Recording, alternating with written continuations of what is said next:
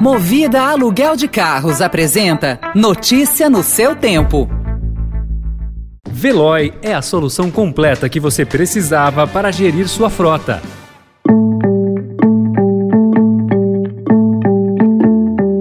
Olá, seja bem-vindo, seja bem-vinda. Começa agora mais uma edição do Notícia no seu Tempo. Esse podcast é produzido pela equipe de jornalismo do Estadão para você ouvir em poucos minutos as principais informações do jornal. Entre os destaques de hoje, em um mês, Omicron eleva a média de mortes em 566%. Além de vice, Lula oferece a Alckmin um ministério em seu governo e a estreia do Brasil na Olimpíada de Inverno. Esses são alguns dos assuntos que você confere nesta quinta-feira, 3 de fevereiro de 2022.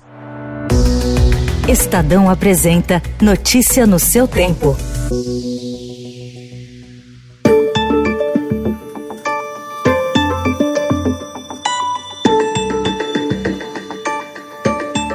A variante Ômicron do coronavírus fez com que a média móvel de mortes pela doença aumentasse em mais de 566% no último mês, saltando de 98 para 653 óbitos diários nesta quarta-feira. Mesmo com mais de 70% da população brasileira já imunizada com duas doses ou a vacina de aplicação única, a alta transmissibilidade da cepa tem aumentado as internações em leitos de enfermaria e UTI, enquanto gestores de Saúde apontam que a maioria dos quadros graves está concentrada em idosos, pessoas com comorbidades e não vacinados. O aumento de internações tem causado o crescimento das filas de espera por leitos em UTIs de várias regiões do Brasil. Há relatos de mortes de pacientes que não tiveram tempo de aguardar as vagas, como o caso de dois idosos em Porto Ferreira, no interior paulista. E em uma tentativa de não inviabilizar a volta às aulas nesse terceiro ano de pandemia, escolas públicas e particulares de São Paulo têm flexibilizado os protocolos de segurança. Ontem, que foi o primeiro dia de aulas da rede estadual, o secretário de Educação, Rocieli Soares, disse que a orientação é não fechar mais turmas por um ou dois casos e observar se é caso de surto. Nós vamos é, avaliar quais são os contactantes e, obviamente, se houver a necessidade, até chegaremos isso mas nós não orientamos mais ao fechamento de turmas. De escola, então, nem pensar, nem pensar. Mas, se necessário, poderemos fazer orientação e vamos estar observando caso a caso. Existe muita discussão sobre ter ou não ter um percentual e tudo mais. É uma discussão que a gente pode até é, alterar para daqui a alguns dias, dependendo da experiência. Né? Nós estamos começando as aulas hoje, então a gente vai entender melhor o comportamento. Estamos com a nossa comissão médica reunindo semana a semana é, e, se for necessário algum tipo de reavaliação, é, faremos. Colégios privados de elite também mudaram as diretrizes para ter menos interrupções.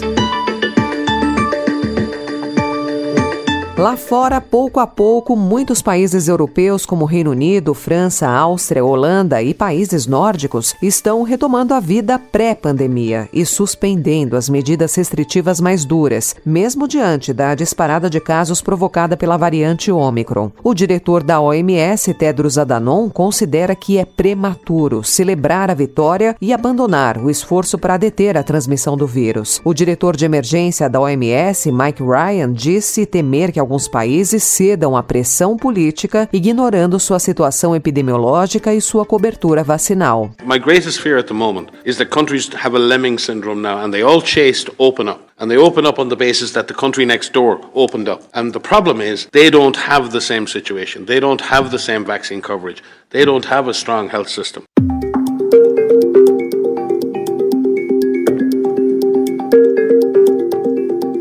Em economia, o Comitê de Política Monetária iniciou 2022 com mais uma alta de 1,5 ponto percentual da Selic e sacramentou o retorno aos dois dígitos da taxa básica de juros, que passou de 9,25 para 10,75% ao ano. É o maior patamar desde maio de 2017. Mesmo reconhecendo pela primeira vez que a inflação de 2022 vai ficar acima do teto da meta, indicando o segundo ano de descumprimento cumprimento de seu mandato principal, o Banco Central sinalizou uma redução do ritmo de alta de juros no próximo encontro, que acontece nos dias 15 e 16 de março.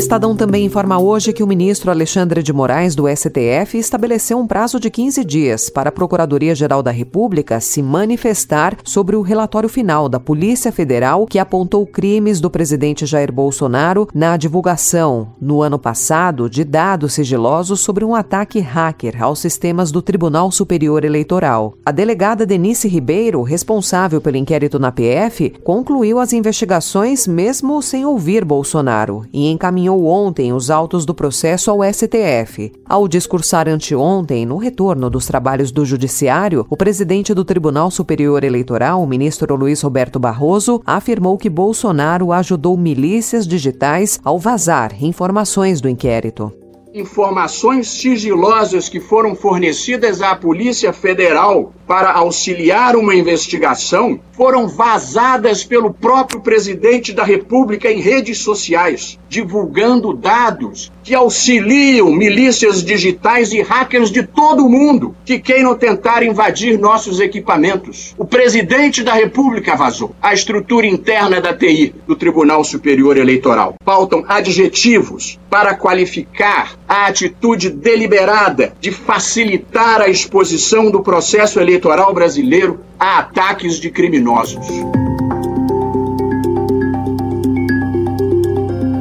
Presidente Jair Bolsonaro, que já ameaçou agredir jornalistas e fechar jornais em diversas ocasiões, usou seu discurso na abertura do ano legislativo ontem para se contrapor ao ex-presidente Lula e afirmar que nunca vai se dirigir ao Congresso para pedir a regulação da mídia ou anular a reforma trabalhista. Os senhores nunca me verão vir aqui nesse parlamento pedir para regulação da mídia e da internet. Eu espero que isso não seja regulamentado por qualquer outro poder.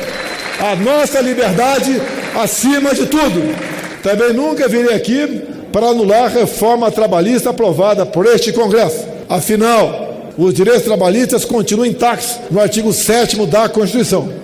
Na mesma solenidade, Bolsonaro ouviu dos presidentes da Câmara, Arthur Lira, e do Senado, Rodrigo Pacheco, manifestações em defesa do resultado das urnas e do processo democrático em outubro. Em diversas ocasiões, Bolsonaro já afirmou que, sem a adoção do voto impresso, rejeitado pelo Congresso, não haveria eleição em 2022.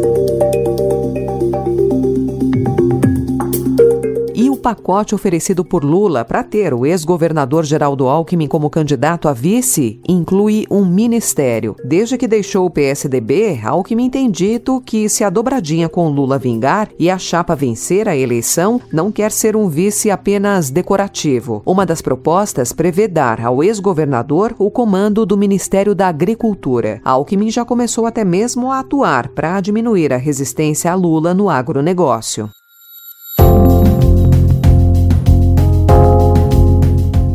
Sobre a interdição da pista central da marginal do rio Tietê. O governo de São Paulo estima que a via poderá ser reaberta amanhã se uma alternativa de engenharia adotada no local promover a segurança necessária para a retomada do tráfego. Caso seja necessária a instalação de estacas de contenção, o trabalho poderá ser mais demorado e a liberação só ocorrerá na próxima sexta-feira, dia 11. As autoridades acompanham as ações de estabilização para tomar essa decisão.